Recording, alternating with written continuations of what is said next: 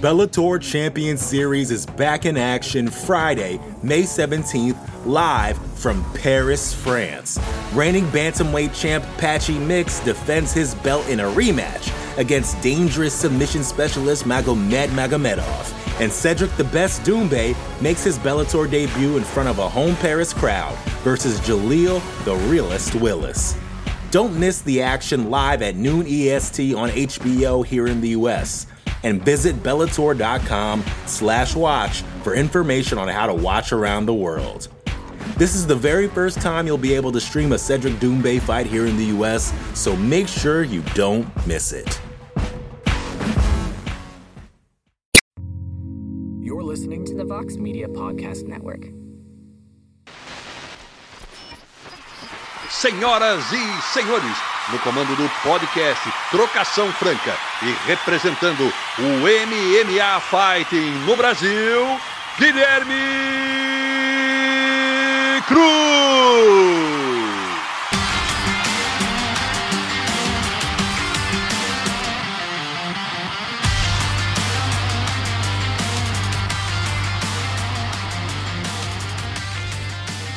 Alô, alô, amigo fã de luta, bem-vindo ao segundo episódio do podcast Trocação Franca, a sua casa sobre MMA nessa imensa podosfera. Eu sou Guilherme Cruz, correspondente do site americano MMA Fire no Brasil. Estou de volta depois do episódio mais que especial que foi ao ar na última quarta-feira com o lendário Anderson Silva.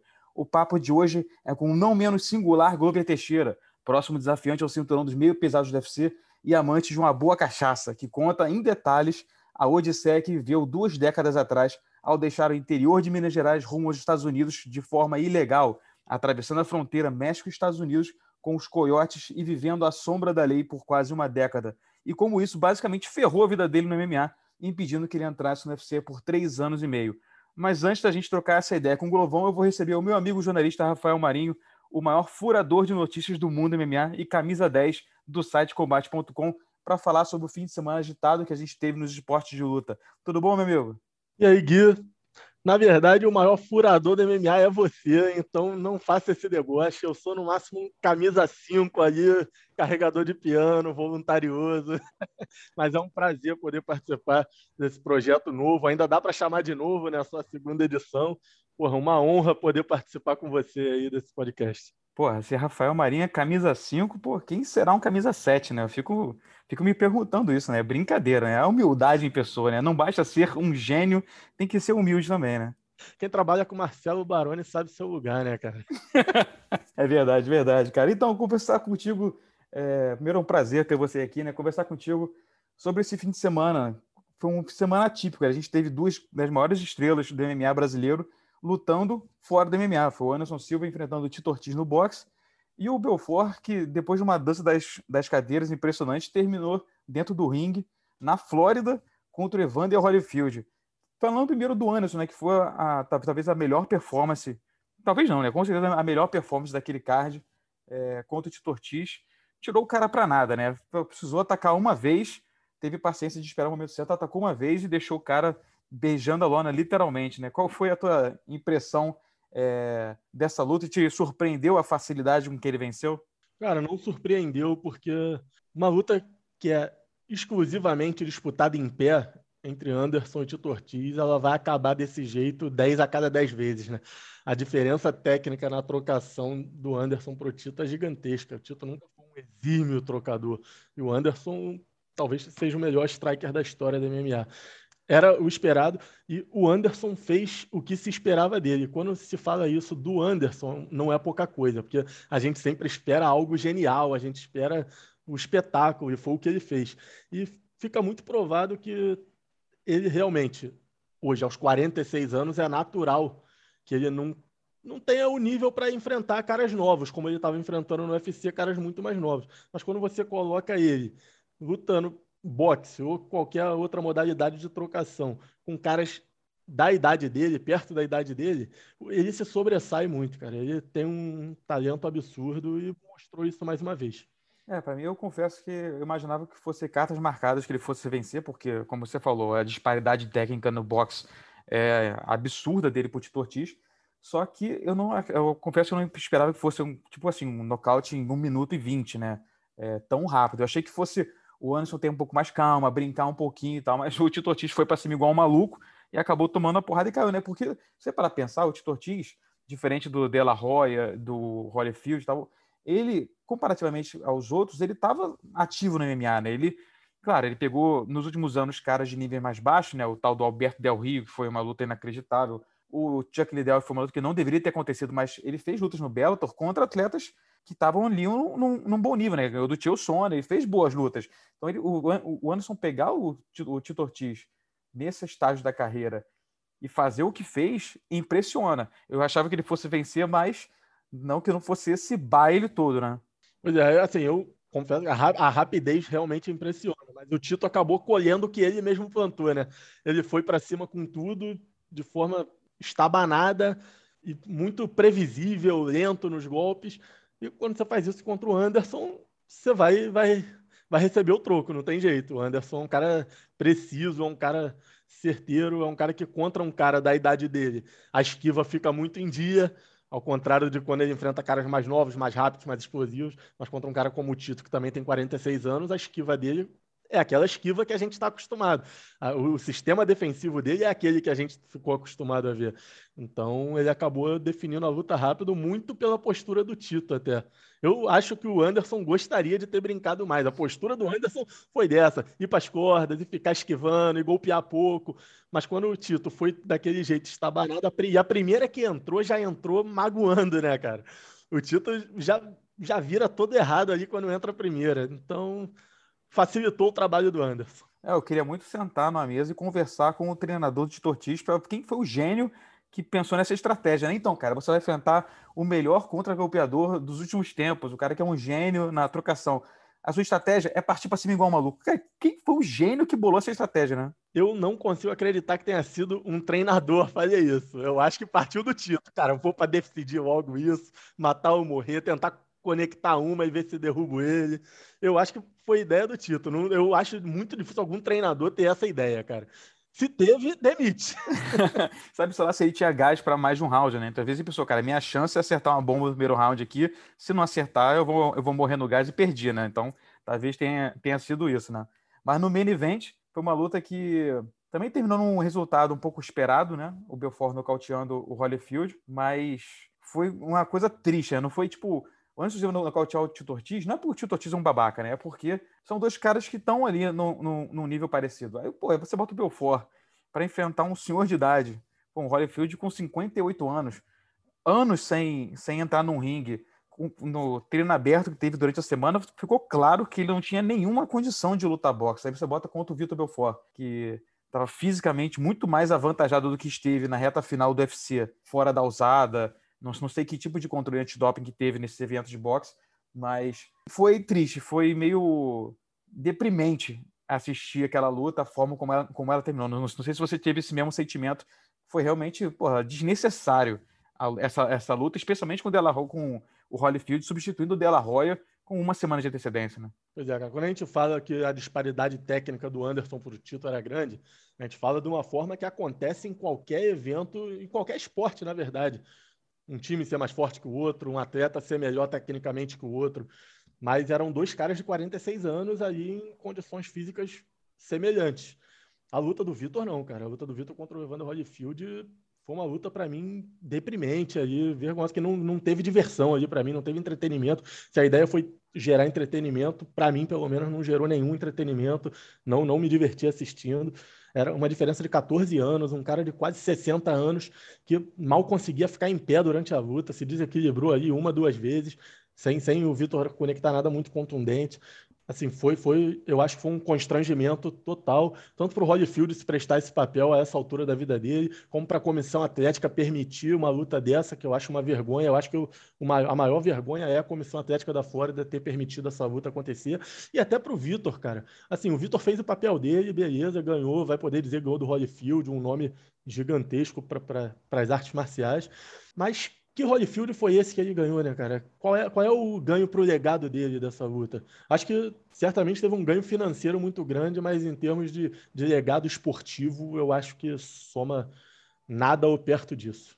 A empreitada do Vitor no boxe começou ele marcando uma luta contra o Tarzan, que é um youtuber que ninguém nunca ouviu falar, depois passou pro Della Roya, que foi uma, um upgrade, né? Pô, beleza, tá pelo menos enfrentando um profissional, né? Por mais que o Della Roya é, esteja afastado há muito tempo, tem claras questões sobre a saúde dele. Aí sai e entra o Holyfield, um cara com quase 60 anos, né? Então desceu de nível também, né? Essa outra me lembrou um pouco como se você marcasse hoje um amistoso Vasco e PSG, né? Sendo que o Vitor era o Vasco e o PSG, mesmo com o reforço do, do Messi aí, seria o Holyfield nessa comparação com, com o Vitor, né?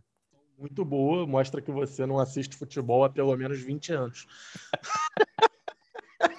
Tira, você, você consegue tirar uma coisa de boa, é, de, de, bom, pelo menos, de, de ter visto o Vitor lutar boxe de novo, de criar uma expectativa para uma próxima luta dele, ou realmente não se salva nada dessa experiência do Vitor? Cara, de bom, acho que só para conta bancária do Vitor, né? Para ser sincero, porque eu não, não vi ganho na luta em si, esportivamente falando. Não foi, não foi legal de assistir o Evander Holyfield levar uma surra dessa. O, o árbitro até interrompeu logo aí, porque viu que não tinha condição, cara. O Holyfield não ia ameaçar o Vitor, não, ele não conseguia se mover direito na luta como um lutador, como um atleta de, de alto nível. E o Vitor, ele tá com a mobilidade em dia, tá em boa forma. Eram 14 anos a menos, é uma diferença muito grande. Então, eu acho que fica, vai, pode ter ficado o gostinho de quero mais para o fã que quer ver o Vitor lutar mais, mas eu espero que nas próximas sejam lutas mais competitivas, pelo menos, em condições mais justas. É o lado bom que o árbitro de boxe geralmente ele interrompe a luta muito mais fácil, muito mais rápido que no MMA, né? No MMA, o cara cai, o, o Holyfield continuaria tomando porrada durante muito tempo, completamente desnecessário até interromper, né? Se, é, se essa interrupção acontece no MMA, todo mundo ia ficar chorando. Tipo, absurdo, parou muito cedo. No boxe, Porra, ainda bem que interrompeu, né? Mas eu acho que sendo um cara de 58 anos, até no MMA, essa luta não ia causar comoção caso você fosse interrompida dessa forma, cara. Você tá falando de um cara de 58 anos, cara. E que claramente não tinha condição de estar tá ali. Nenhuma, nenhuma condição de estar tá ali. E depois desse circo que foi a luta do Vitor, né, e a boa performance do Anderson, o que você espera do futuro dos dois? Muita gente sonha deles se enfrentando. O Anderson sugeriu dos dois enfrentar os irmãos Paul é uma coisa que te interessa, para mim, eu confesso que o Jake Paul até pode argumentar alguma coisa. O cara tem tá fazendo as suas luzes, tá, tá, tá, vencendo, tendo boas performances. Já o Logan Paul é uma piada, né? O cara pô, nunca ganhou nada, nem amador ele ganhou. Fez a luta com o Mayweather, que foi surreal também. Mas acho que o Jake Paul pode colocar conta dos dois ali, que seria interessante para esse novo patamar, para esse novo estilo de boxe que tem acontecendo, né, contra youtubers, mas ou você tem alguma ideia diferente, você gostaria de ver eles contra outros atletas de boxe, ou talvez, quem sabe, de volta ao MMA, é porque, eu, porque eu sinto que um pouco essas performances do Anderson acenderam a chama, né, ele saiu do MMA, saiu do UFC muito em baixa, depois de performances muito ruins, e acho que essas duas performances do boxe e que aumenta as o poder de barganha nele, né? O, os eventos vão olhar para o Anderson de uma forma que não olhavam quando ele saiu do UFC. Eu lembro que quando ele saiu do UFC, o Scott Coker falou que não tinha interesse em contratar ele, Chatri do One falou que não tinha interesse em contratar ele. Se eu não me engano, só o presidente do Rising, o Sakakibara, disse que tinha interesse em contratar a Leandro Anderson Silva. Talvez essas duas performances mudem um pouco a visão que os promotores de MMA têm do Anderson. Se você fosse o empresário do Anderson, que caminho você escolheria para ele? Cara, eu acho que não só essas lutas aumentam o poder de barganha do Anderson, como elas permitem que ele tenha um final de carreira muito mais digno por tudo que ele fez até hoje na MMA. Eu acho que ele, por tudo que fez, não merecia ter aquele final tão melancólico de carreira. Então, essas lutas de boxe ajudaram a reavivar o Anderson mesmo, fazer ele ter uma reta final de carreira à altura do que, do que ele fez na maior parte da, da trajetória dele no MMA. Minha vontade seria ver o Anderson e o Vitor se enfrentarem, seja no boxe, seja no MMA. Eu acho que é a vontade da maioria dos fãs é quando você coloca os dois no mesmo card, pô, fazendo main event com main event. Pô, é natural que, que o imaginário do fã de MMA leve imediatamente a uma revanche dos dois. Não tem como. Não só do fã de MMA, como de qualquer um, assim. Pô, nós que assistimos, a gente gostaria de ver essa luta, a gente pararia para assistir essa luta de novo.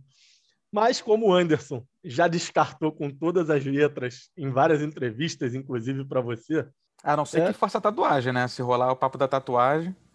Eu desconfio que o Vitor não vai fazer essa tatuagem. Desconfio. Mas pagando bem. É, pagando bem, né? Se por alguns milhões. Faz uma, faz uma removível, né? Faz a tatuagem de rena. Mas assim, essa ideia da luta com os irmãos, realmente, o Logan Paul iria na aba mesmo, porque mostrou que não tem nenhum nível, certamente seria massacrado por qualquer um dos dois. Para o Jake Paul, é uma luta que eu acho que desperta muito interesse. Não sei se desperta o meu interesse. Acabaria, talvez, eu provavelmente acabaria vendo. Mas é uma luta que eu ficaria ansioso para assistir. Mas como ele já se testou e mostrou algum talento no boxe, eu acho que é uma luta que tem potencial grande de venda. E acho que vai acabar acontecendo mesmo, porque todo mundo está querendo isso, né? Dos dois lados. Então, quando todo mundo quer, o dinheiro vai aparecer e essa luta vai acabar acontecendo. Eu acho que realmente, financeiramente, talvez seja a melhor opção para todo mundo envolvido, né? Vai ter muito dinheiro a ser feito nessa, nesse casamento, o Anderson e Jake Paul, ou até mesmo o Vitor e Jake Paul, né? Será? Eu acho que eu acabaria, tentaria fazer Anderson contra o Roy Jones Jr., que é uma luta que ficou tanto tempo ali o Anderson falando que queria fazer, que tinha um sonho e tal. Beleza, o Roy Jones fez a luta contra o Mike Tyson, que não foi lá essas coisas? Não foi. Mas é, é uma luta que seria interessante, porque são dois caras que têm estilo muito parecido de, de esquiva, de, de ginga ali, que daria um casamento interessante. E talvez você poderia botar até o Vitor contra o Mike Tyson, né? Que teve uma, uma, uma performance legal contra o Roy Jones. Mas é isso, né? Acho que realmente o, lado financeiro vai apontar para Jake Paul contra um dos dois brasileiros, se esse for o caminho que o Jake Paul realmente escolher, né? Porque ele não é bobo, né? Ele vai ver a performance do Anderson Silva, ele não vai querer tomar um pau, né? Então, se ele achar que tem pouca chance de ganhar, ele não vai escolher essa luta, ele vai escolher algum adversário mais fraco, né? Pois é, mas eu acho que acaba sendo a luta que todos eles acabam capitalizando mais. Tanto Jake Paul, como Anderson, como Vitor, como Logan Paul. Então, meu palpite hoje é que isso aí vai sair do papel e em breve ser marcado. É verdade. E depois desse fim de semana é, sem eventos de MMA, né, com atrações de MMA no mundo do boxe, a gente vai ter nesse fim de semana dois eventos, né? Tem na sexta-feira o Bellator e no sábado o UFC, mas cards meio esvaziados, né? Cards meio fraquinhos. O UFC depois de, uma, de, um, de um intervalo voltou com card meio ainda aquecendo, né? Antes de um evento de pay-per-view. Mas no Bellator na sexta-feira a gente vai ter o brasileiro Neyman Grace, enquanto no sábado a gente tem o Nicolas Mota, a Ariana Lipski e o Antônio Arroio.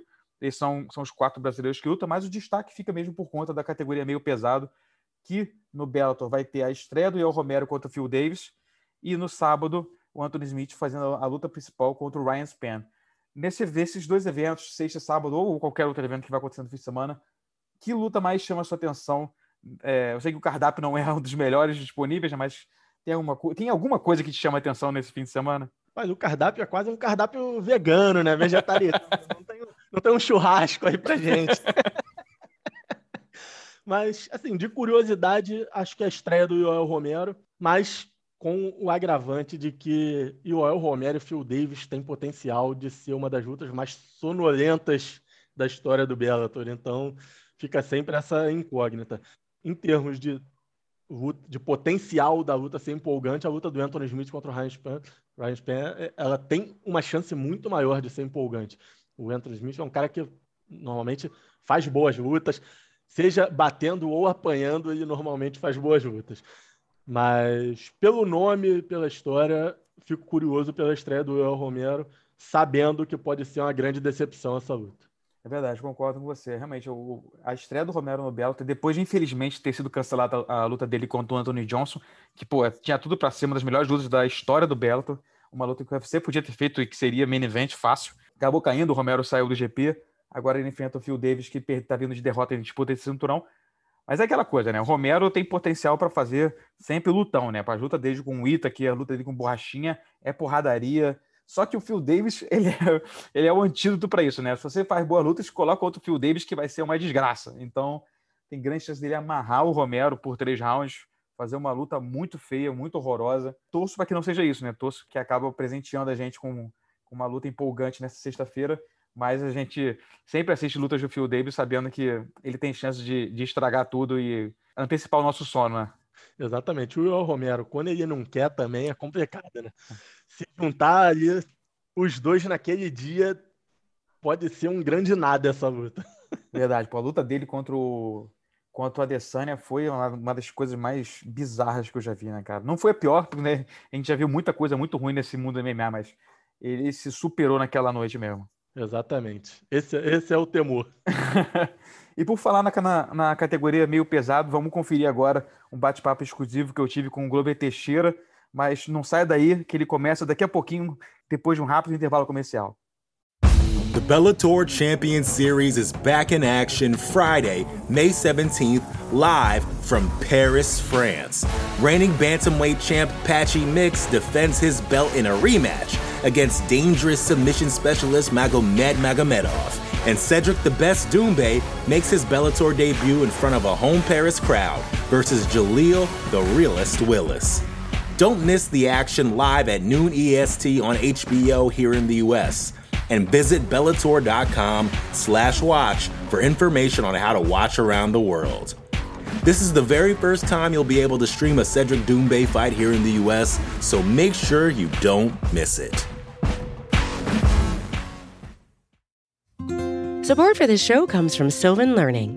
As a parent, you want your child to have every opportunity, but giving them the tools they need to tackle every challenge, that takes a team. Now more than ever, educational support tailored exactly to what your child needs can make all the difference. That's why parents have trusted Sylvan Learning for 45 years as the ultimate teammate in their child's educational journey, instilling in them a love for learning and a passion for reaching the next level. And Sylvan's Insight Assessment can identify gaps in learning and areas that could be of concern for your child. It's a 360 degree view into your child's learning that you can't find anywhere else and helps ensure that your child didn't miss something in school that might put them at a disadvantage in the future. And right now, it's the best price of the year at $29. Go to sylvan29.com to learn more and get your child's assessment for only $29. That's S Y L V A N 29.com.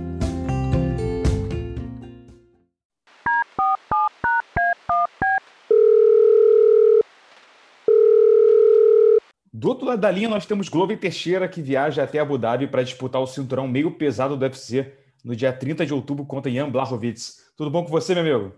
100%, cara. Treinando pra caramba. Agora eu tô fazendo a, a, a, a ice, ice bath, né? A, a banheira de gelo todo dia. Oh, dá rejuve, rejuvenescida, rejuvenescida, né? Bom demais pelas fotos e vídeos que eu vejo, aí parece que é um pouco sofrido, né? Acho que eu não sei se eu teria coragem de encarar isso, não, né? Mas é, é foda, velho. Porque não, depois você acostuma, entendeu? Mas é frio, né, cara? Frio, ninguém quer entrar no final, hora de entrar ali, mas, mas vale a pena. Eu fico, eu faço duas, três vezes por dia, porque eu sei que o resultado é, é, é bacana. Mas na hora de entrar, você tem que respirar, você tem que fazer a gente fica enrolando. Ontem eu estava brincando com o Poatão. O Poatão enrolou dois dias para fazer. Mas ele fez 10 minutos direto. É mais fácil encarar um, um, uns três rounds de sparring do que encarar essa banheira aí. Ah, com certeza. Verdade, cara. Então, essa, você vai, vai embarcar nessa odisseia rumo a Abu Dhabi, né? Pra, deixando os Estados Unidos rumo aos Emirados Árabes, para uma luta tão, tão importante, né? Mas é uma coisa que está ficando cada vez mais comum nesse nosso novo normal que a gente está vivendo hoje em dia, né? mas embarcar em longas viagens em busca dos seus sonhos, em busca de uma vida melhor, não é novidade para você, né? Que deixou a pequena Sobralha ali a 300 quilômetros de Belo Horizonte, rumo aos Estados Unidos, com a mão na frente e outra atrás, no final da década de 90, né, em busca de uma vida melhor. Como é que foi o processo para tomar essa decisão de largar tudo e ir para a terra do, do tio Sam? Então, lá no Sobral, a galera, todo, todo, todo mundo vinha para cá, né? Naquela época, naquela época, não desde 1980 lá, o pessoal vinha para cá, aí, aí construía alguma coisa lá, é, ganhava um dinheirinho, fazia é, uma casa, comprava um pedaço de terra, ou, ou abria um mercado. E era isso o sonho, isso é o sonho dos meninos, das crianças. Até hoje, um pouco, né? Acho que Hoje em dia as crianças têm outras, outras visões, né? Mas os adolescentes, antigamente, na minha época ali, era isso, cara. A gente não tinha essa conexão na internet, a gente só ficava imaginando, pô, como que é os Estados Unidos, como que deve ser, e ouvindo os outros caras chegava, aí os adolescentes vinham, a gente, todo mundo vinha pelo México, né? Sobralha lá, ninguém nem tentava ver isso. O pessoal já vinha pelo México, já tinha os guia, Aí o pessoal vinha daí três, quatro anos, o pessoal voltava, comprava. Aí os caras que estavam igual a gente, é, andando de bicicleta, andando a pé, aí já comprava um carrinho novo. uh, comprava uma casinha ali, a gente já ficava com esse sonho. É um sonho que todo adolescente tinha, né? Quando eu completei 19 anos, eu embarquei nessa, nessa viagem. Eu lembro que quando eu era criança, adolescente, eu escutava muito de governador Valadares que acontecia direto, né? Que minha família tem um pezinho em Minas. Governador Valadares era conhecida por esse êxodo, né? De todo mundo viajar para os Estados Unidos. O que, que tem na água da região aí que todo mundo quer sair para os Estados Unidos? É, não, porque governador Valadares, na verdade, é, a, a, minha identidade é de governador Valadares, né? Então, quer dizer, todas as cidades da região ali, a cidadezinha da região ali, igual aqui, tem muita gente de Sobralha, é mineiro que eles falam aí, né? Mas assim, Sobralha, Sarduá, essas regiões, mas todo mundo tem a identidade, o passaporte de governador Valadares, né? Então, acho que é por isso que o governador Valadares ficou tão famoso. É por isso, né, que a galera vinha mesmo para cá. Não sei, cara, não sei se explicar. Eu acho que os guias de lá, a, a galera vai vindo, né? E você vai querer, já, vai, já vem de criança. Quando eu, tinha, eu lembro quando eu tinha 14 anos, meus primos estavam aqui, já falavam comigo, ah, Globo, ligava, antigamente ligava no orelhão, falava, ah, Globo, um dia você vai vir aqui, cara, aqui é bom demais, pagar dinheiro para isso, para aquilo.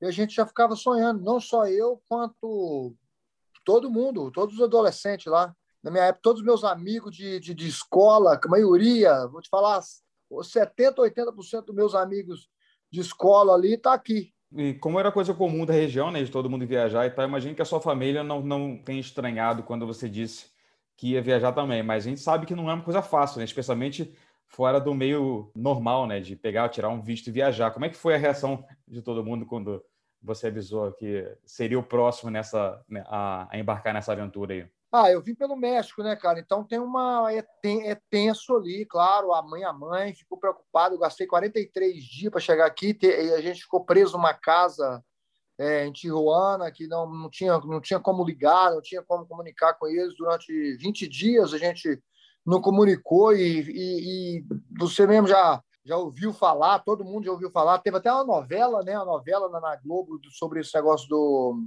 de pessoal travessia pelo México aí, que pessoas morrem, pessoas é presa ali, é torturada. Então, assim, claro, a preocupação foi muita, mas é a esperança também, né? A esperança de, ah, pô, meu filho está indo em busca de um sonho, em busca de uma, uma vida melhor. Claro que eles não pensaram que eu ia ficar aqui, né? A, a vida inteira. Gostei, gostei da, da América. No primeiro dia que eu pisei aqui, eu já apaixonei. Eu cheguei que estava nevando, eu já saí rapando neve. Os caras falando: você vai ganhar 9, 10 dólares a hora para rapar neve. Eu falei: 10 dólares a hora? Cara, eu quero, quero trabalhar aqui, quero viver aqui. E assim, gostei imediatamente. Claro que eu senti muito saudade, a gente tinha que comprar cartão, não era hoje em dia igual a gente está aqui falando, FaceTime, eu falo com a minha mãe, ficou muito mais fácil as coisas. Comprava cartão para ligar, aí ligava, pá, minha família não tinha telefone em casa, tinha que ligar por orelhão, aí alguém atendia, eu falava assim, tem como você chamar, lá no Sobral, é tudo pequeno, né? tem como você chamar minha mãe? O pessoal vinha, falava. É, foi, foi, foi difícil, assim, os primeiros cinco anos, depois eu acho que aquela coisa assim de, de voltar, né? Ah, vou voltar aí, vou pegar meu grincar, mas esse grincar foi enrolando, enrolando. Acabou que eu fiquei aqui 10 anos quase, 9 anos e 8 meses sem ver minha mãe, sem ver minha família. Antes de voltar para lá, foi quando eu voltei, foi aí em 2008, foi a época que eu a, a, voltei já com a, com a palavra né, do Dan White. Pegou na minha mão, apertou minha mão e falou assim: pega o seu papel que você vai entrar no UFC. Aí eu fui, fui para América, fui para o Brasil esperar a minha essa carta de perdão aí. Acabou demorando mais do que a gente imaginava, do que Foi, você imaginava, é, né? Todo mundo já sabe, né? A galera do MMA aí, você, né? Todo, é, que foi aí três anos e meio esperando aí no Rio aí, fui negado a primeira vez e fiquei no Rio porque eu não podia ficar lá em Sobralha para treinar, né? É, para treinar melhor no Rio, conheci o Pedro e foi bom, cara. A gente olha para trás assim, Hoje eu falo com os meninos as experiências da minha vida, assim, né? Que curti o momento, porque tudo a gente sente saudade. Até os momentos ruins, que eu passei esse momento aí no Rio aí, bem difícil para mim, porque o sonho de lutar no UFC, sabendo que você está com um contrato ali para lutar, né? E não, e, e, não pegar o green card e não ter uma resposta, era tava muito triste, mas olhando hoje assim, eu ainda sinto saudade de muitas coisas aí ainda. Imagino que tenha sido momentos difíceis aqui no Rio, né? Vivendo nessa angústia de tentar conseguir o seu papel. Mas como é que isso se compara com esses, dias, esses 20 dias que você passou em Tijuana? Tua mãe achou que você tinha morrido nesses 20 dias que você desapareceu do mapa aí? Ah, bicho, não fala, né? Claro que não, fica com medo, claro. É, já sabia que a gente. O guia já falou, não, ó, eles vão ficar um tempo, talvez vai ter, vai ter possibilidade de não ligar por um tempo. Então, eles já estavam esperando isso, mas é claro, a gente, pô, é, com certeza, coitada, é pensar milhões de coisas, nem dormia direito, ficava orando, fazia novena, né? Minha mãe é bem religiosa, católica, né? Para me chegar aqui. Deu certo, abençoa, né? Deu, claro. E como é que foi a, a preparação para embarcar nesse rumo ao desconhecido? Você teve, o que, que você fez para poder, antes de, de embarcar nisso, porque eu sei que não é uma viagem simples, né? Para você chegar até o México já é uma longa caminhada, né? É, mas eu não me preparo para nada, cara. Eu estava até falando com a turma aqui agora, que a minha mãe, a minha esposa, que fica assim, ah, não, quem vai vir para o camp, quando e tal, para mim já marcar, eu eu ligo na semana e eu falo assim, cara, é, você pode vir aí treinar aí? Aí o cara, ah, não, beleza, que dia? Ah, semana que vem. Então tá bom, então, vamos. Aí eu marco assim, eu não. Eu nunca assim fiquei. Essa ansiedade, eu acho que é uma coisa assim que hoje eu estou lendo os livros assim e vejo que é uma coisa que eu já faço natural. Eu não gosto de ficar pensando e ficar é, programando as coisas. Eu, o cara falou comigo assim: vou te levar para os Estados Unidos. E eu falei assim: beleza. Meio que sem confiar. Aí ele chegou assim e falou assim: ó, semana que vem a gente vai para os Estados Unidos. E e eu fiquei assim, meio assim ainda, meio sem acreditar, será? Ficamos aí no Rio, aí, Copacabana, foi a primeira vez que eu, que eu fui no Rio. Fiquei no Rio aí, acho que sete dias esperando meu, meu passaporte. Mas, assim, não, não tive assim, essa preparação, né? Entrei no ônibus, parti para o Rio, ficamos aí num hotel no Rio aí.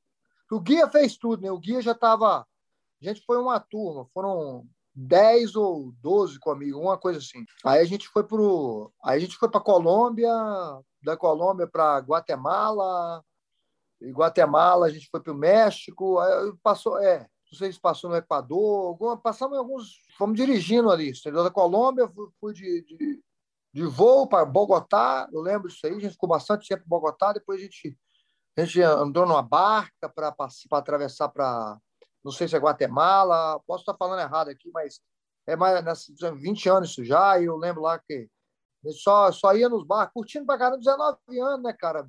Tava nem aí nada, bebendo, bebendo todo dia, toda noite, bebia com os caras, ficava chapado a maioria da, da, dos dias. É foda.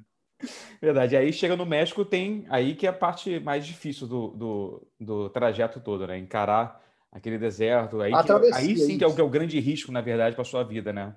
De ser preso, de acontecer coisa pior, né? É, é não, grandes riscos. A gente passou nos lugares, Guatemala, acho que Equador ali, um lugar é, meio sinistro ali, que a gente ficou numa ilha lá de índio, entendeu? E assim, o cara, os caras são gente boa pra caramba, mas, pô, dá para ver que não tinha polícia, não tinha nada. É, os caras trataram a gente muito bem lá, mas é claro que o guia estava dando as propinas para todo mundo, né? Mas é perigoso, é perigoso. Se tiver, até tinha uns amigos, era encrenqueiro pra caramba, boca dura, aí eu, a gente ficava, pô, não fica brincando com esses caras, não, velho, porque eles estão tá num lugar diferente e tal, mas depois foi pro México, é, que a gente foi a, a, a travessia, foi onde que eu fiquei ali, na casa, fiquei, acho que foi, foi 22 dias, eu acho que fiquei sem ligar lá para mas foi assim, foram oito dias, fiquei em Tijuana, abaixar ali a Deblina, porque ali tem helicóptero, tem os caras do, do, dos quadros ali, né, das as imigração ali, e a gente tem que esperar a neblina ficar bem, bem forte, bem baixa, para a gente atravessar o deserto na à noite na neblina, né, que eles não vê a gente, né. A travessia foi boa, foi, foi rápida, Sim, rápido, assim, umas quatro, cinco horas, mas foi, foi assim, sem sem estresse. Sem incidente, né? Sem estresse, isso. E aí a gente teve que ficar lá numa outra casa e, em San Diego, que eu nem sabia, né? Mas a gente ficou em San Diego, a gente atravessou para San Diego, ficamos lá mais 12 dias esperando o guia pagar os coiotes. O guia tem que pagar. Não liberaram a gente enquanto o guia não pagou os coiotes todos é, paga por cabeça, né? Aí pagou todo mundo, aí foi liberado. Todo mundo foi liberado, deram nós o passaporte. Aí a gente pegou o voo doméstico ali mesmo. Eu peguei o voo doméstico de, de San Diego para Nova York, para não, para Boston. Eu vim para Boston. De Boston eu vim para Canérica. Já tinha amigos aqui já, fui recebido aqui, começou a trabalhar. Esses oito dias na casa em Tijuana, mais alguns dias em San Diego, era como é que era você? Você era garota, tinha 19 anos. Você ficava preocupado com o que aconteceu ou só ficava enchendo a cara e relaxando? Não, uma hora eu vou chamar. Não, na verdade, enchendo a cara não, porque nessa época a gente ficou preso aí no San Diego, a gente comia uma vez por dia um, uma fatia de pão e, um, e uma, uma mão de feijão num prato. Uma vez por dia eu emagreci uns, uns 12 quilos, porque na, na viagem eu estava comendo bem. Colômbia, pô, aí os caras liberaram churrasco de noite lá na Tijuana, a gente fazia churrasco com os índios. É, o pessoal lá na Tijuana, não, na, na, na, Guatemala lá, entendeu? Os índios lá, pô, na, na, a gente tava na ilha lá. Aí fazia churrasco, bebia e tal, comendo bem. Quando foi em Tijuana, a gente fez as compras, ficamos ali em Tijuana só esperando ali. Mas quando passou para San Diego, o cara, o, o, guia estava devendo o cara. Aí o cara falou assim: não, vocês vão ficar presos aí até o guia pagar tudo. E aí a gente comia uma vez só por dia, não podia sair do quarto. Os caras armados e tudo lá, esperando a gente, esperando o, o, o dinheiro cair. Mas eu, bicho, eu lembro lá, cara, a gente ficava contando história, reclamando pra caramba. Pô, uma vez comida ruim pra caramba, mas é uma vez só por dia, tô emagrecendo demais, velho. Eu lembro, não fiquei muito assim preocupado. A minha preocupação é claro, um pouco de preocupação assim, pô, será que esse cara não vai pagar ali? A gente vai voltar, pô, ser deportado, vai ser, vai ser os caras vão entregar a gente para migração, vai ser foda. Mas eu não tinha 19 anos, eu era meninão mesmo, não me preocupava muito com nada não. Até hoje nem não me preocupo muito com muita coisa não. Eu cheguei a ouvir uma história uma vez que te ofereceram de você levar uma mochila para baratear o custo dessa viagem, mas que tu não sabia o que, que tinha na mochila. Como é que foi essa história? É, não, é fez, eles mandam, né? Eles pedem, né? Ah, leva isso aqui pra gente, que a gente não te cobra lá. Eu falei, pô, eu não, não levo nada, tá, tá doido? levo nada. Eu tenho a minha mochila, acabei perdendo a minha mochila, cheguei só com a roupa do corpo, que é perdendo na travessia um, um rio, um rio, um, brejo, né? Não era nem rio, um, um brejo, setolando, pá, aí eu fui com a mochila, a mochila arrebentou, tive que correr no morro assim, não correndo por isso, mas assustado, que os caras ficam gritando, né? Abaixa a cabeça, o que, tem? Aí a mochila, não sei o que, que deu, a mochila eu deixei aquilo para lá, é só roupa mesmo.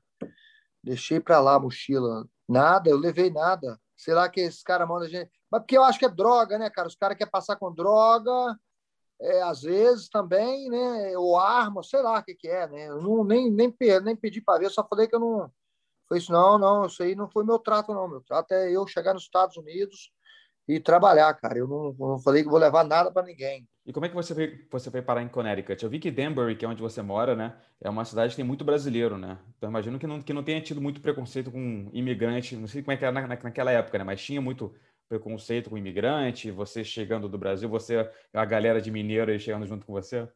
Não, não tem não. nunca, nunca tive, nunca passei por isso não. Preconceito assim de imigrante não. É, aqui tinha uns brasileiros aqui, já tinha uma galera de Sobral aqui já, né? 99. O pessoal vem daqui de lá para cá desde 84, eu, eu, que, eu, que eu sei assim. O pessoal vem para cá, então a época de 90, década de 90 já veio, vinha aquela galerona. E nessa época aí, 90 a 2000, pô, vinha gente todo dia, toda, toda semana estava vindo 10, 15, tá? Dizer, Sobralha mesmo da região ali. Então, eu tinha muita gente aqui, eu já conheci algumas pessoas, trabalho, muito bom aqui de trabalho, até hoje. É, eu já vim para cá, já vim com o trabalho arrumado, tudo aqui, entendeu? Um preconceito nunca, nunca houve aqui não, cara. Nunca, graças a... Já tive pessoas que reclamaram, uma coisa. mas vou te falar, cara, algumas pessoas que reclamam também, os caras são, são burro pra caralho. Chega aqui, aí faz faz merda, joga lixo na rua, faz cagada, faz as coisas que às vezes são acostumados a fazer no Brasil. Não significa que, pô, o Brasil é um país aí, o pessoal, às vezes eu às vezes a gente fica chateado, né? Porque o pessoal fala assim: "Ah, pô, o Brasil é sujo". Pô, mas quem quem suja? que eu sei, ah, aqui é um país maravilhoso, limpinho, não tem lixo na rua, mas pô, quem suja? O pessoal chega lá, pega um cigarro, joga na rua. Você entendeu? Tá com a garrafa de cerveja, joga na rua, já lata de. Aí eu já ouvi, já vi muita gente sim, as pessoas virar até hoje assim, virar a cara para algum brasileiro, como hispanos, entendeu? É, hispanos assim do, né, do México, mexicano, do equatoriano. O pessoal sofre isso porque o pessoal fala assim, pô, esses imigrantes vêm aqui e, e faz essas merdas. Aí realmente já, já ouvi já ouvi as pessoas falar isso, mas sim, não comigo particularmente, né? Nos últimos tempos criou muito um clima é, muito volátil, né? Muito pela, pela política americana nos últimos tempos, né? Com o Trump presidente e tal, dessa coisa de muito americano batendo peito contra imigrante, teve uma, um fortalecimento dessa política de, de imigrante, né? Então, imagino que tenha tenha refletido isso também no dia a dia. Não no seu caso, você já está aí há muito tempo, né? Você é um cara famoso, mas acho que muita gente deve ter sofrido com isso também, né? Eu não, não sei, cara. Eu não posso falar assim pelo, pelo pessoal. É, aqui na cidade de Denver, aqui, é uma cidade é muito bacana, muito pacata, galera muito gente boa. É, os imigrantes é, dominam aqui, porque o trabalho braçal aqui é os imigrantes. O trabalho aqui de, de landscaping, de pedreiro, de tudo, é os imigrantes. Meus, meus amigos mesmo do Sobralha tem tudo. Eu, se você quiser vir aqui, eu, eu, eu arrumo todo mundo para você, de, da, da, da Fundeixa a, a a elétrico, é, plan, né, o, a encanação de água, tudo, tudo. Os caras trabalham em tudo, faz a casa completa. E só brasileiros, hispanos, pessoal aí trabalham muito bem. O pessoal adora, o pessoal adora, os americanos adoram essa galera, porque a minha academia eu sou, né? Tem muitos brasileiros lá e tem muitos americanos e a galera, pô, excelente esse pessoal aqui, velho. Muito, muito bacana você meio que, meio, meio que virou o exemplo do cara que deu certo, né? Muita gente te, procura até hoje em dia para pensar, pô, cara, vale, vale a pena, ainda mais nas, nas vindas que você vê, quando, quando você, você vem Brasil relaxar, visitar a família, muita gente procura, pô, Glover, eu, pô, tô pensando em fazer isso, acha que vale a pena ir para lá, mas agora imagina que você fala, pô, tente a via normal, né? E não tentar ir ilegal atravessar não, não, pelo México. Jamais. Porque eu paguei um preço muito grande, né, cara? Eu paguei, porque eu vinha para cá, eu não estava no Brasil, não, nem eu, eu tinha sonho, quando eu era criança, de ser um profissional atleta. Eu, eu, eu lembro que meu, eu trabalhava na roça e eu vinha, eu tinha uma hora de lanche. Né? Às vezes eu trabalhava perto da, de casa, quando eu trabalhava longe, eu levava marmita, mas quando eu trabalhava perto de casa, eu pegava a bicicleta, chegava em casa, aí eu, era hora de comida ali, é uma hora de almoço, comia, ficava vendo o Globo Esporte. Aí, pô, tem que trabalhar de novo, velho. Sol pra caralho, aquele Minas Gerais. Já foi em Valadares já? Não, Valadares não. Pô, fala que o Rio é quente, Rio é quente, Rio é quente. Cara, é quente é lá. Ixi, olha assim, a, a, a, aquela fumacinha assim no, no asfalto, tá assim, ó, na, na terra. Trabalhar na roça, cortar, cortar as coisas, né? Cortar mata, ter, fazer cerca, fazer essas coisas tudo na roça ali. Pô, aí eu olhava assim, ficava vendo Globo Esporte, né? Não, nunca gostei muito de futebol, mas é só futebol. Aí eu gostava, pessoal, eu gostava de ver o pessoal nos treinos. não gostava de ver o futebol, os gols, essas coisas, mas eu gostava de ver o treinamento da galera. Eu era, sempre fui fanático com musculação, treinamento. Aí eu gostava de ver os caras treinando. No... Aí eu falava, quem, é, quem, é? bicho, será o meu sonho é um dia ser pago para treinar. Eu já era fanático com isso, com treinar, né? Ficava querendo treinar. Aí, quando eu via, eu era fanático também com corrida de 100 metros, corrida explosiva, né? De tiro. Quando parecia lá, que era de vez em quando no Brasil, né, bicho? De vez em quando você via na Globo lá, o Globo Esporte, igual a gente antigamente. É três canal que tinha manchete, bandeira SBT e era. Você nem lembra da manchete mais, né? Lembro, lembro, peguei. Lembra. Você nem lembra, né, filho? Eu peguei o começo, eu peguei o, o finalzinho dela, eu assistia. É, é manchete é que tinha lá o, o, o Jasper, o Jiraya. É, isso aí. Assim. Foi uma das coisas que eu, eu, gostei da América. Quando eu cheguei aqui, a televisão você botava assim no canal de todos os esportes, levantamento de peso, levantamento olímpico, todas as coisas que eu gostava. Falar ah, que agora eu estou em casa. No Brasil era só futebol, velho. Futebol, futebol de novo. Bicho, eu faço assim hoje, ó, que hoje tem um combate aí, tem a, a galera aí, cara, que tem luta o tempo todo pra galera, a galera não sabe o que que, que, que tem hoje. Não sou nada contra futebol, não. Ah, eu gosto de futebol, inclusive estava até falando hoje do Cristiano Ronaldo como uma disciplina e tal, mas é, bicho, que é para quem não é fã, é foda, tá no Brasil só ouvindo essa merda todo dia. É verdade. E quando é que o MMA surgiu na sua vida? Como é que você conheceu o MMA? Aqui é. Eu, claro que eu já tinha visto algumas lutas no Brasil, do Marco Rua, até na manchete mesmo, Bandeirante, eu acho. Marco Ruas, o primeiro cara que eu vi assim lá. Gostava muito do Mike Tyson, do boxe. Aí eu entrei na academia de boxe aqui e fiz umas lutas.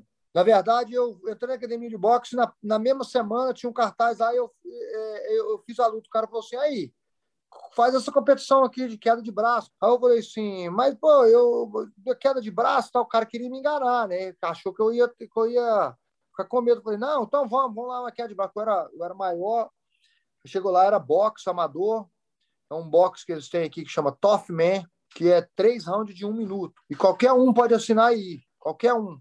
Você assina, você pesa, o médico lá mesmo, esse tem um médico, faz o físico rapidinho e você luta na mesma noite. E foi assim que eu fiz. Eu trabalhei na carpintaria até quatro da tarde, viajei até o lugar, chegamos lá, pesamos, fizemos o físico todo e eu lutei na mesma noite.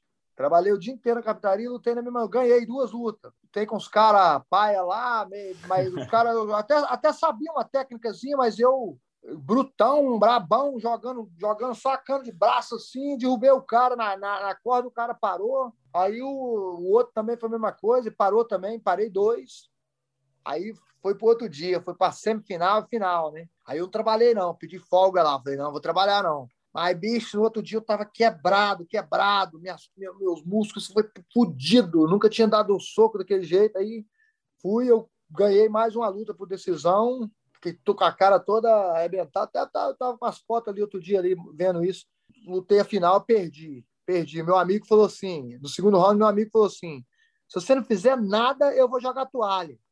Aí eu falei assim: ok, eu vou fazer. Só que aí eu fui dar um golpe no cara, o cara me deu um upper. Eu levantei a cabeça assim, ó. Diz ele que eu olhei para ele assim, para tipo assim: vai jogar agora? Mas eu não lembro disso, não. Mas ele, ele mesmo fala, na... aí ele jogou toalha. E aí dizer que eu, eu, eu, lembro que eu não reclamei, né? Falei, ó, tá bom, tá bom, você apanhando pra caramba mesmo. Eu comecei o boxe ali, comecei, aí eu tava, né? Igual eu tô falando, tinha uma semana treinando, já voltei pra academia de boxe, falei, agora eu vou treinar, ano que vem eu vou ganhar esse campeonato. Mas um amigo meu falou com um amigo assim, Globo, um indião, um indião amigo meu, falou assim, Globo, você tem que lutar UFC, cara. Falei, que, o que, que é UFC, cara? Aí falou assim, vou te mostrar, vamos ali. Aí fomos lá, botamos as, as, as fitas cassete do Royce Grace, um, dois e três. Pô, foi apaixonei, cara. Eu tenho que aprender essa arte. Procurei a academia de jiu-jitsu. Tinha um cara faixa roxa de jiu-jitsu dando aula. Eu entrei, mas já entrei com esse foco. Eu nunca entrei no jiu-jitsu pro jiu-jitsu. Eu entrei pro UFC. Falei assim, eu quero lutar o UFC. E ali a gente começou. Aí eu comecei a ver fita todos os dias, UFC, Pride, e todos os dias, todos os dias e treinar treinava boxe quando eu podia e, e jiu-jitsu. Aí você acabou conhecendo o John Hackman, né, que é o lendário treinador do Chuck Liddell. E aí mudou tua vida, né? Mas se eu não me engano, você conheceu ele depois de enfrentar um, um, aluno dele, não foi uma coisa assim? Isso, seis meses depois da minha luta, da WWE eu treinar o jiu-jitsu, eu já... Bicho, é aquele jeito da roda, doidão ali, querendo lutar, querendo lutar, eh, insistindo com o cara. Hoje eu fico irritado com os caras que, que chegam na academia e ficam querendo lutar com um ano de treino. O cara tá um ano treinando, não sabe nada e fica querendo falar com amigo de lutar. Aí, às vezes, eu fico estressado com os caras, eu falo assim, ó, vem cá. Eu também fiz essa mesma coisa, cara. Mas eu perdi, eu acabei, eu, eu perdi, eu tomei um pau do caralho. Seis meses eu queria lutar, queria lutar, o cara me pôs, colocou no WC. Foi 2002. Aí eu lutei com o Eric Short, que é um cara muito duro, um cara que treinava com o Choque pau a pau. Isso todo mundo fala lá, fala até hoje. Entrevista, se você entrevistar o Choque uma hora, você fala assim, o Eric Short na época que lutou. Na verdade, o Eric Short ele, apresentou depois da minha luta. O cara era Division, Division 1 de, de wrestling, o cara é faixa preta do Jan, de, de kickbox, E eu fui lá, entrei nesse cara assim, botei para baixo e ele ficou desesperado lá por baixo. Aí ele levantou. Primeiro round foi pau a pau, mas eu morri ali. Aí, segundo round, ele me quebrou. Me quebrou. Eu ficava só jogando braçado, tentando entrar nas pernas dele. Ele dando os sprawlzão, jogou para baixo ali. Aí eu montou e o juiz parou, né? Foi onde que eu conheci o John. O John falou assim: Eu nunca vi um cara aguentar as pancadas que você aguentou do Eric. O Eric bate mais forte da nossa academia, bate mais forte que o Choque. Ele foi falou assim: se você quiser vir treinar comigo, eu lembro só dessa palavra no final. Eu estava todo, todo com a dor de cabeça danada. Eu, tava, eu lembro disso, estava dor de cabeça, rapaz, de, de pancada assim. Ele falou assim: se algum dia você quiser treinar comigo, eu, eu vou te ensinar algumas coisas. Se você aprender, você vai longe. E ali foi onde que entrou aqui, eu já não dei sossego, cara. Eu falei assim: quando é que, quando é que a gente vai lá no The Pitch? The Pitch e, o cara ligou pro, pro John, armou tudo. O John falou assim: manda ele aí para vir ajudar o a treinar contra o Tito Ortiz. O ia lutar com o Tito Ortiz, a primeira luta, que não foi pelo cinturão, né? O não era o campeão ainda. Aí eu fui, ajudei ele para essa luta, ajudei no que eu podia, tava bem cru mesmo, mas ele foi bem legal comigo e ali foi onde eu voltei para cá e falei assim, eu tenho que fazer tem que fazer de tudo para ir para lá. É lá que eu vou. Eu, lá eu vi, né? Eu vi assim, falei assim, não, aqui não tem treino de MMA, aqui não tem. Aqui era jiu-jitsu, kimono e boxe. Quando eu fui lá, que eu vi como os caras treinam, eu, eu fiquei doido. Eu falei, não, tenho que sair. Aí eu juntei o dinheiro, mudei para lá e foi onde começou a minha, minha história realmente como profissional, né? E aí tu fez a carreira de 6, 7 anos ali, meio, meio como é, com, com, totalmente legal ainda nos Estados Unidos, né? Mas, mas conseguia fazer lutas de MMA, né? Ilegal, mas eu lutava nos cassinos indiano, indígena, né? Os cassinos indígenas pode, né? Eu tinha também o Tax ID number, eu sempre paguei, eu tinha o Tax ID number. Na época, mesmo ilegal, você conseguia o, o, esse tax ID number, né? Que é o, o, negócio que você paga imposto aqui e tudo. Mas para lutar em, em, grande show, você precisa do visto de trabalho, né? Aí o UFC, o, até eu lembro na época, quando no tinha o Soco Joe, muita gente veio, veio atrás de mim, que foi o, até o UFC mesmo. O Pride ligou, mas eu não podia sair do país. Pride era no Japão. O, o, o Elite XC, né? Você lembra desse evento? Uhum, lembro, lembro. Evento grande na época, né? Tinha um acordo bom de televisão, né? Então, é que, que tinha uma, uma projeção legal dentro dos Estados Unidos. Né? É, pô, veio com um contrato, para mim, um contrato que eu chorei que não podia entrar, porque o contrato, eu lembro das lutas lá, era, era pô, acho que é 10 mais 10, depois 15 mais alguma coisa assim, mas assim, um contratão, entendeu? Quatro lutas, a primeira assim na minha. E eu não pude assinar com eles, foi de, é, decepção nessa época aí, né, cara? Mas aí foi onde que eu comecei a correr atrás aí da, dessa legalização e o advogado chegou e falou que o único jeito era se eu voltasse para o Brasil, pedisse essa carta de perdão lá no consulado e tentar pegar o visto, né? Que demorou aí esse processo de três anos e meio. O que, que fez você perceber, não, eu preciso voltar para o Brasil para isso? Foi a proposta do Pride, a proposta do UFC ou esse contrato do Elite O que, que fez? Não, cara, eu preciso botar minha vida legal o sonho, né, cara? O sonho. Eu falei assim, pô, eu sonho, eu sou bom pra caralho, que eu, eu treinava com o Chuck Liddell, pô, o Chuck Liddell destruía todo mundo e eu, eu, é claro, no começo não, mas depois ali no finalzinho, ali em 2008, ali 2007, eu fazia frente a frente com ele. Fazia frente a frente com o Chuck ali, bot, entendeu? Às vezes botava para baixo e ele falava, caralho. Eu lembro que ele fazia sparring comigo quando eu estava vindo embora, e ele me abraçou e falou assim: Vai, eu tenho certeza que você vai ser campeão, cara. Esses caras não te aguentam, não. Eu lembro que uma vez o, o, o Binsbin, o Chuck Liddell, apostou com o Dan White, falou assim: eu aposto na minha casa que o Glover Teixeira nocauteia os Binsbin. Eu lembro, né? O Michael Binsbin. Chuck Liddell só falou assim nas internas ali, falando com o Dana, né? Falou assim: não, tenho um cara na minha academia que eu nocauteia ele com menos de dois rounds. Aposto na minha casa. Oh, Dan, he's that good, he's that good. I, I'm telling you, man, he's that good. Mas aí eu sabia que eu tinha essa, esse potencial, por isso que eu investi tudo, fui para o Brasil e arrisquei, né? Arrisquei nunca mais voltar, né? Que eu, chegou um momento aí no Brasil que eu pensei isso. Pensei, caralho, nunca mais vou voltar por causa, nunca não vou realizar meu sonho de lutar num evento grande por causa da merda que eu fiz no passado aí de, né, entrar ilegal. Eu lembro que foi justamente nessa época que eu comecei a trabalhar cobrindo MMA, né? Quando você teve que voltar ao Brasil, eu já cobria um pouco, há quase dois anos. Foi você começou a pegar luta no Bitete, pegar as lutas que surgiam pelo caminho para qualquer um que botasse na tua frente, mano. Você pegava e isso aí é. Mas, mas, mas soava como assim, cara, ele tá só matando o tempo, né? Esperando sair o visto, né? Porque você tava claramente três patamares acima de qualquer um no Brasil na, na sua divisão, né? É, não, é, exatamente. Eu estava lutando com tudo, peso pesado, meio pesado, qualquer coisa que ele botasse. Eu, eu tenho uma época que eu peguei umas lutas aí, acho que foi quatro lutas em dois meses, entendeu? O pessoal ficava perguntando, Globo, mas você vai lutar semana que vem?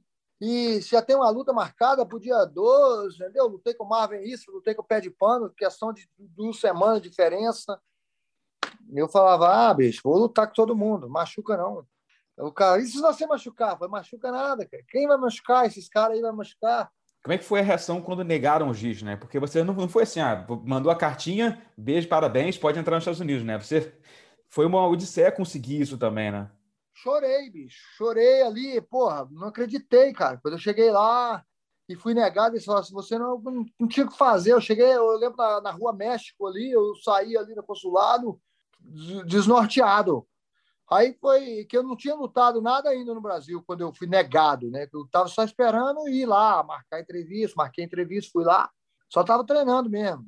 Aí quando eu voltei, deu esse negócio assim, eu dei uma parada ali, fiquei um tempo ali sentado ali numa uma, uma padaria ali, umas coxinhas, uns negócios ali, fiquei tomando suco ali, pensando assim, é, poxa, vou voltar para Sobralha, vou ficar lá com a família, ficar meio que meio passou rapidinho assim, desistir, né, de ficar no Rio, porque estava sem dinheiro também.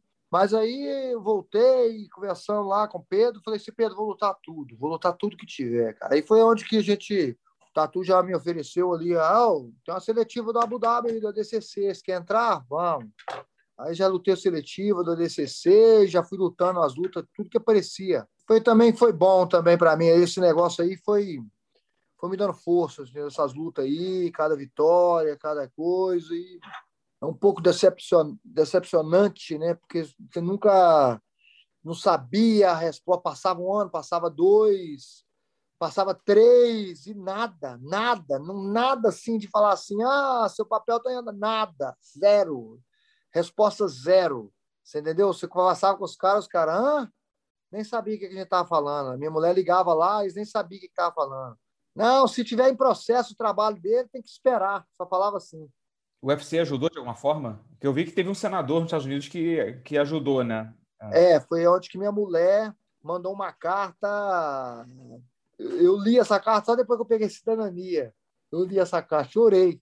Chorei também. A minha mulher mandou uma carta muito emocionante, né, para o senador, falando: Ah, tô aqui, gente, eu tenho um sonho, eu sou um cidadã, blá blá blá, né? Pá sou cidadã honesto, fiz as coisas certas, meu marido está nos Estados Unidos, tem um sonho, babá, e uma carta bem bacana, e o senador se comoveu com aquilo, ligaram lá e mandaram, acho que o nosso processo começou a andar, e rapidinho eles ligaram e marcaram a entrevista. É, quando marcaram a entrevista ali, eu já estava bem confiante que eles marcaram a entrevista no aniversário dela. Eu falei assim, é um pré, esse, esse, eles estão querendo dar, esse presente para ela. Que o cara falou assim: a gente vai marcar para o dia 23 de dezembro, mas você vai para lá. Quer dizer. Já avisou, né? Tá, tá encaminhado. Já não avisou que ia pegar, mas avisou que, porra, a carta que ela mandou, eles, tipo assim, pô, eles, acho que eles pensaram isso, vou dar de aniversário, vou dar presente de aniversário para essa mulher. E mandaram no dia 23 de dezembro, aniversário dela. Entrou eu e ela no quartinho, o cara não falou nada, o cara só falou, ei, tá, blá, falou umas coisinhas e falou assim: olha, não vejo como você não pegar esse visto, quero visto, né? Você vai pegar esse visto, não vejo nada de errado. Espera lá sete dias úteis e vai chegar na sua casa o seu passaporte. E com três dias chegou. Presentão de Natal também. É, três dias chegou, exatamente. Tava, tava em Sobralha, 26 ou 27, o, o, o Bola me ligou que estava lá, o Globo, o passaporte seu chegou aqui. Eu falei, abre, abre ele e me fala. Ele abriu, ah, tá com vistão aqui. Aí eu já liguei pro Ed na mesma hora, o Ed já marcou a luta. O Ed falou assim, você vai lutar em janeiro. Quer lutar em janeiro? Eu tinha machucado a mão com o Rico Rodrigues, lutei com o Rico Rodrigues em novembro. Falei, não, janeiro não dá. Janeiro com o Maldonado eu ia lutar. Aí eu falei, já, janeiro não dá. Tô com a mão machucada tal, quero voltar para os Estados Unidos também. Pá, aí ele. Então tá bom, então. Falou maio. Tem maio. Acabou que deu certo, foi uma história que construiu você, a pessoa que você é, né? Mas acabou tirando alguns bons anos do seu auge físico, né? É, claro que você evoluiu muito nesse tempo que você fez vários lutas no Brasil, mas acabou comendo um pouco do seu é. motivo que você poderia ter feito dentro do UFC, né? É, mas eu aprendi nunca questionar a vontade de Deus, né? Se fez isso é porque tinha uma razão. Aí, 42 anos fazendo história e, e lutando pelo cinturão, ganhar esse cinturão e fazer essa história de verdade, entendeu? Não, não tá certo, tá tudo certo. Agora a coroação do sonho americano, né? Pegando esse cinturão agora contra o Barrovic, né? É, exatamente. Estamos aí 10 anos na companhia já, praticamente, né? 2022 aí vai fazer 10 anos aí de companhia, 20 lutas e estamos aí, cara. Entrou um pouco tarde, mas para quem entrou um pouco tarde, 10 anos, né? Lutando aí, tá bom, né? Tá ótimo, tá excelente, né? E a, e a, e a história dele também se assemelha um pouco a sua, como essas coisas de superação, né? Que ele não entrou no UFC, teve aquela grande corrida até o cinturão e se tornou o melhor do mundo, né? Ele teve altos e baixos, teve sequências de derrotas, quase foi demitido e agora tá aí como campeão, um campeão improvável, né? Porque é difícil a gente imaginar o meio pesado sem o John Jones como campeão durante muito tempo, né? Mas ele tá aí com o cinturão. Como é que você tira esse cinturão dele? Como é que você traz esse cinturão para sobrar? Ele se torna o lutador mais velho a, a, a, ser campeão pela primeira vez. Como é que você faz essa história ganhando lá em Abu Dhabi?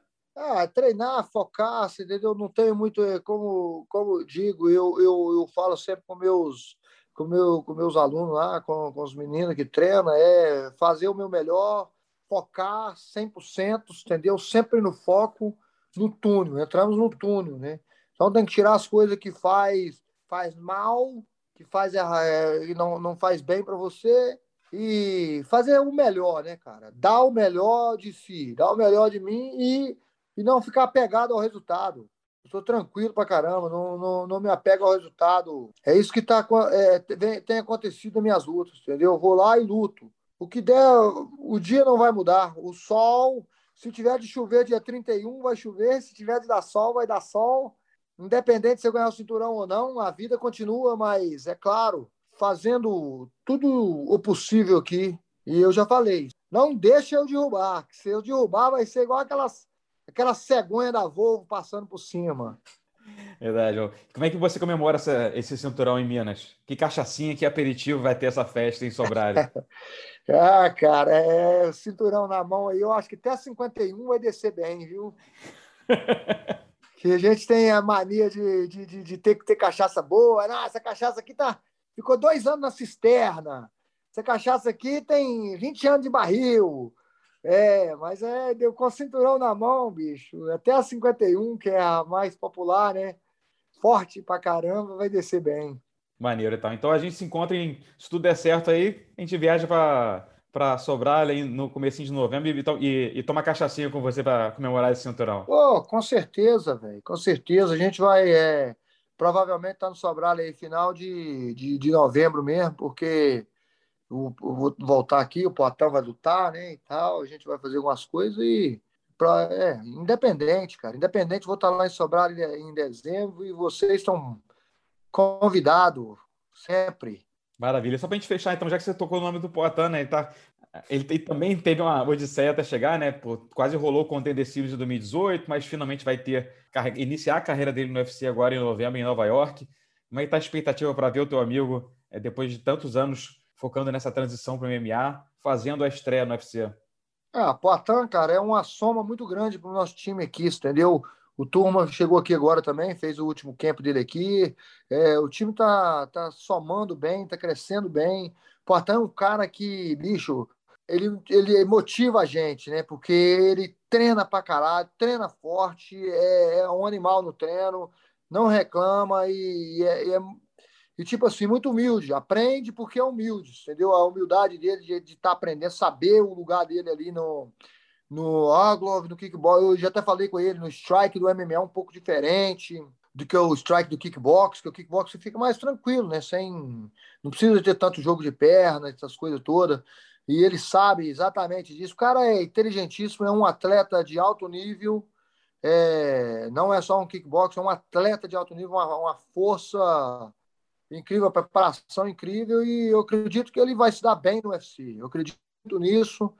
Claro que né? Tem vários fatos aí, mas é o cara, o cara é muito focado, velho, muito focado, muito bem preparado e, está treinando o chão, é bom de chão, não é, não é um cara assim, não, não vou te falar com você que, né, ah, o cara vai é um dos melhores, o Jacaré, o Rodolfo Vieira no chão, mas é o mas é um cara que se defende bem no chão, faz um antijogo legal, de um wrestler faz um antijogo e, e, e a movimentação dele no strike ele, ele deixa muito difícil para chegar nele. Treinando comigo, assim, eu sou um cara que boto bem para baixo e chego bem nos caras, mas ele faz, ele faz ficar difícil para chegar nele. Então, o cara que eu vejo ele, ele se dando bem no UFC. Você imagina ele fazendo uma, uma caminhada longa e progressiva até o topo da divisão, é, até porque ele só, só, só, tem quatro lutas de MMA, ou você acha que não, que vai ser um cara que vai disparar rápido rumo, rumo ao, ao topo do peso médio? Não sei, provavelmente o eles vão querer, por isso que eu falei, vai ter que focar bastante, ficar bem, é, treinar bastante, porque eles vão querer empurrar cara grande para cima dele, ranqueado para cima dele, como foi meu caso, né, cara? Também eu com um ano, na verdade, com um ano e dois meses, que foi quando eu lutei com Ryan Bader, eu não é, e fui chamar, eu já estava ali cogitado para lutar pelo cinturão, né? E aí a luta de John Jones adiou algumas vezes ali, mas foi eu ia lutar o cinturão com menos, com, com menos de um ano e meio no UFC. É, eu acho que o Poitin vai ser assim também, entendeu? Eu acredito que vai ser assim também, que eles vão colocar a cara, porque já vem com um nome muito grande, é um cara barra pesada pra caramba. E ele ganhando aí, com certeza vão colocar cara de ranqueado para ele. E já tem essa história, essa narrativa dele com o Adesanya, né? Então já ajuda muito a empurrar ele pro topo, né? Exatamente, exatamente, entendeu? E, pô, e, e assim, o Adesanya até falou, para ele chegar lá, ah, ele tem que chegar aqui primeiro, porque e, e o Adesanya tá certo, porque para ele, eu acredito nisso hoje, eu falo isso, eu acredito, para ele chegar no Adesanya é mais difícil do que ele lutar com o Adesanya hoje. Se eles botassem a luta dele com o Adesanya agora, Agora, 16 de novembro que ele vai lutar, se botar o Adesanya de cara com ele, eu acredito que é mais fácil para ele lutar com o Adesanya agora do que ele chegar lá, porque ele vai chegar com. Eu, eu, eu falo pelo estilo. Style make a fight, não é isso que eles falam aqui? O estilo faz a luta. Tem cara que você não. Por exemplo, é, eu ganhei do Marreta, o Marreta nocauteou o Blohovic, né? E, é, mas é. Quem é que eu. E o Blahovic nocauteou o cara que me ganhou, que, o, que é o Corey Anderson. Você entendeu? Style make fight. E a, e a luta também está o dia. Mas eu não acredito. O Adesanya não, não tem o chão, pelo menos pelo que eu vi aí na, nessa última luta. O Adesanya não tem o chão e o wrestling para derrubar o, o Poitin. Inclusive, eu acho até o Poitin melhor que ele ali. Não, não rolei com o Adesanya, posso falar isso, mas acredito. É, vai ser uma luta em pé, vai ser a mesma luta de kickbox com o MMA ali, claro, vai ter, né? É MMA, o Adesanya, se lutasse com ele, eu, queria, eu ia querer fazer joguinho de botar para baixo, mas eu, eu, eu, tenho certeza disso. É mais difícil ele chegar lá do que lutar com o Adesanya. Adesanya, então, tem que ficar de olho aberto que o papai chegou no UFC, né?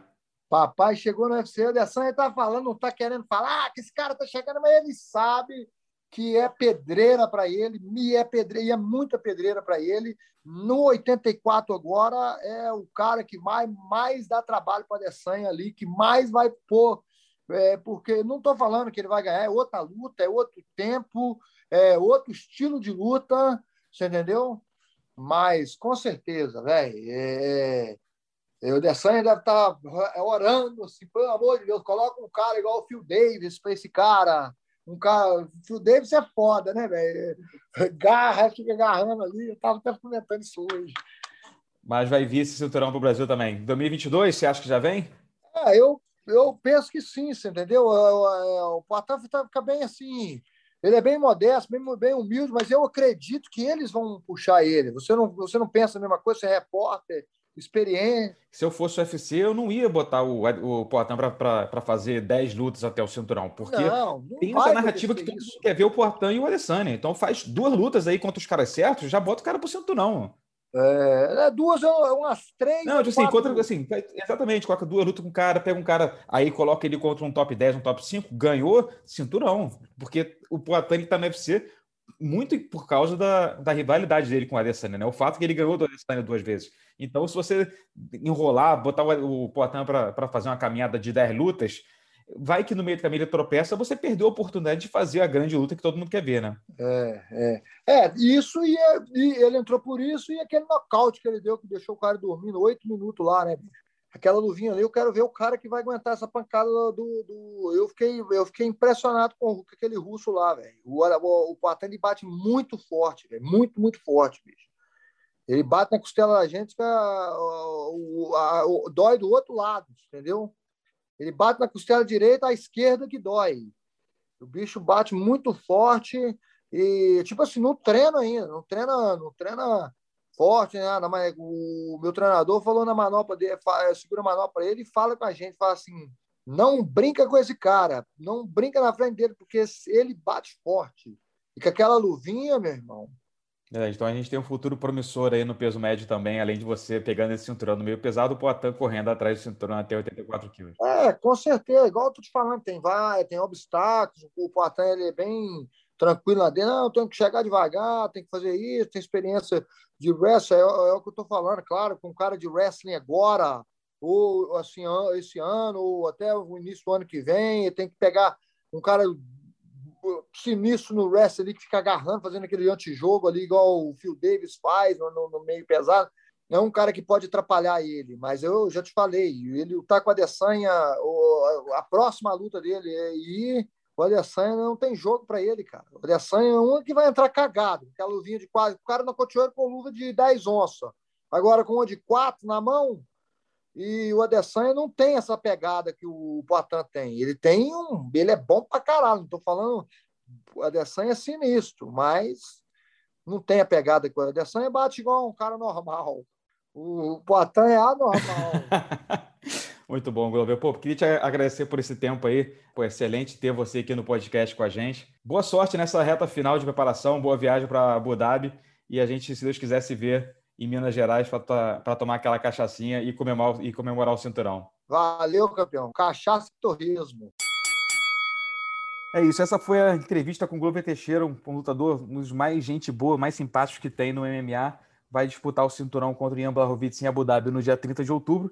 E, Marinho, como é que está o seu nível de expectativa, de ansiedade para essa luta? Né? Como eu falei, o, o Glover é querido por todo mundo, é difícil achar é, alguém que não goste do Glover é, é, emocionante ver essa reviravolta que a carreira dele deu. Pô, ele fez uma sequência de 10 lutas, perdeu 5 delas, e muita gente pensava, pô, agora o Glover é quarentão, já era, não tem mais nenhuma chance de, de título, e se reinventou, ganhou de gente pra cacete, ganhou do Anthony Smith, ganhou do Marreta, vitórias espetaculares, para agora ter, como ele mesmo trata, né, a última chance dele pelo, pelo cinturão do UFC. Cara, e não só é a última chance pelo cinturão, como é a chance maior de ser campeão realmente.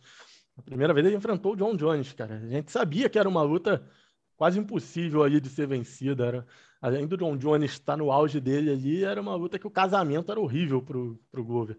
Agora não, agora ele chega com chances reais de ser campeão. Talvez os brasileiros estejam até mais otimistas do que deveriam, de modo geral, mas é uma luta que chega ali no 50-50. Pode, não, não, vejo um favorito claro nessa luta. O Blachowicz é um cara perigoso, bate forte, mas eu acho que o Glover tem as ferramentas para conseguir esse cinturão e esse cinturão acho que ia coroar o final perfeito da história do Glover. Independente dele não se aposentar, obviamente não iria se aposentar, mas acho que seria a cereja no bolo aí da carreira dele. É verdade, né? Talvez seja a, a, a melhor chance para alguém se tornar campeão do UFC no meio pesado dos últimos 10 anos, né? Porque na época que o John Jones era o campeão, todo mundo entrava lá com pouquíssimas chances, né? O Blachowicz é um excelente lutador, mas ele não é um John Jones, né? Então você o Glover fazendo o jogo certo. Ele, pô, o Glover é muito bom em pé, tem um bom, um bom jogo de quedas, o rest dele é muito bom, o jogo dele de pressão por cima, ele amassa o cara. Então, e o Bavis, então, ele fazendo o casamento bem, pegando o jogo de jeito, bom, já era, né? Eu comecei na conversa com ele e fala: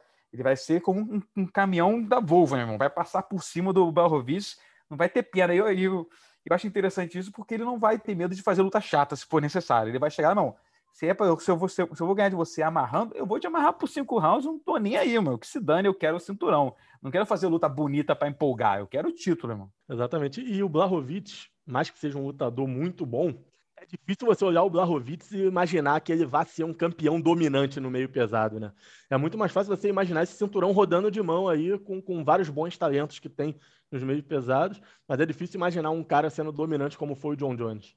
É verdade, né? vai virar tipo o peso médio depois que o Anderson Silva caiu, né? O cinturão ficou um pouquinho na mão do Weidman ali, mas depois batata quente pulando do colo em colo ali, né? E agora o Glover Teixeira chegando perto desse cinturão, a gente sabe que o Brasil gosta, os brasileiros gostam de campeão, né? Gosta de histórias emocionantes e a história do Glover é uma história que, que ganha o coração de quem escuta a história dele, a, a superação, a vida dele até chegar ao UFC por tudo que ele passou. Mas ele não é conhecido ainda no Brasil fora da bolha do MMA. Né? Você que trabalha no combate, que trabalha na Globo, produz matéria para o esporte espetacular, você acha que ele tem potencial para ser essa estrela aqui dentro do Brasil, caso ele conquiste o cinturão? Cara, eu acho que o Glover sempre teve esse potencial, tanto pela história como pelo carisma dele. Ele é um cara muito espontâneo, bom de entrevista, tem um jeito dele engraçado de falar, bem-humorado, sempre foi um bom lutador.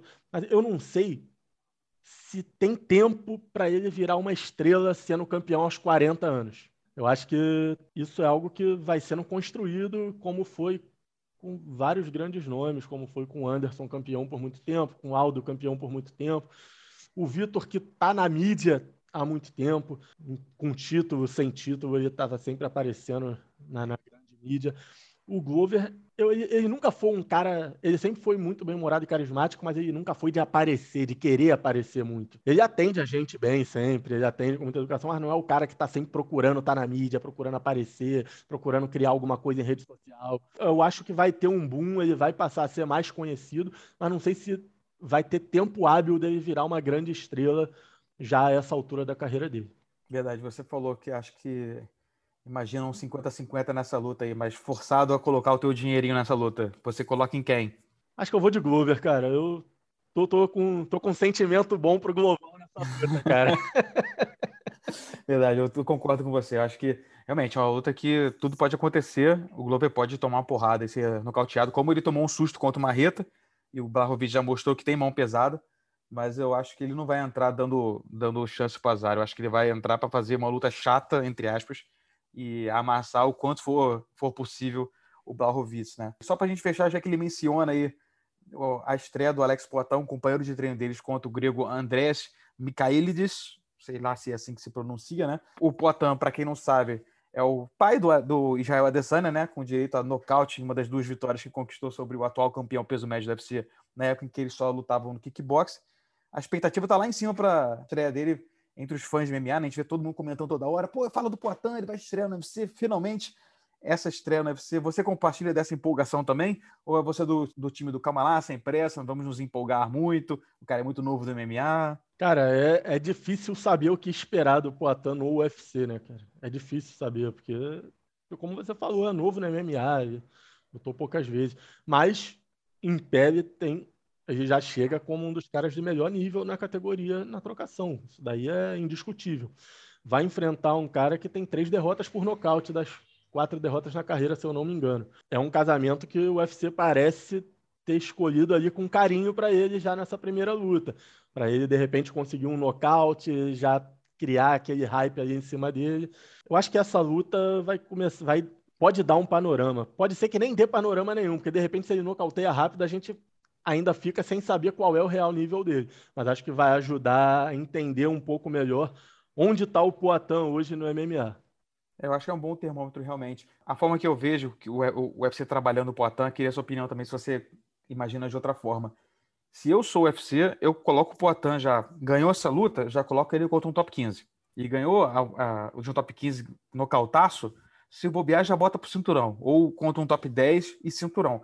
Porque o Poatan, excelente lutador do Glory, fez história no kickboxing, mas ele não é um cara jovem, ele só tem quatro lutas de MMA, e grande parte do apelo dele no UFC é o fato dele ter ganho duas vezes do Adesanya. Se você faz o cara ter uma caminhada estilo Charles do Bronx, vai ter que vencer 10 seguidas para poder disputar o cinturão, ele eventualmente ele vai se tropeçar. Ele vai enfrentar alguém que vai amarrar ele e vai vencer por pontos uma luta chata. Então, se eu sou UFC, meu irmão, é o caminho rápido até o cinturão. Tipo o Michael Chandler, vai chegar lá, fazer duas vitórias e cinturão. Vamos fazer essa luta contra o Adesanya, porque é o que todo mundo quer ver do, do Poatan chegando no UFC, né? Exatamente, até porque essa categoria tem lutas com caras que têm estilo que podem atrapalhar muito o Poatan. Mesmo o Weidman, por exemplo, é uma luta que poderia ser complicada para ele. O Gastelum, o Derek Brunson, porra, o Jack Hermanson, o Canonia, são caras que podem fazer um jogo ali de, de luta agarrada, de encurtar a distância rápido, pode complicar para ele.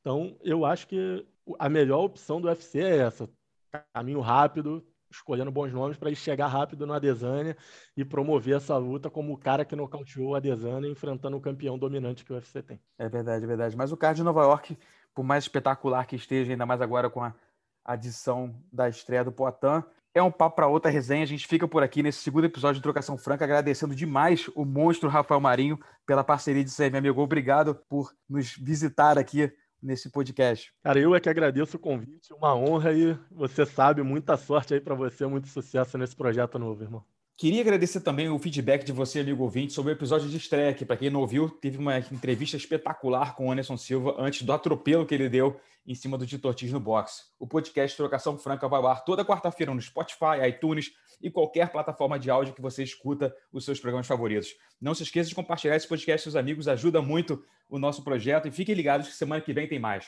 Fui! Bellator Champion Series is back in action Friday, May 17th, live from Paris, France.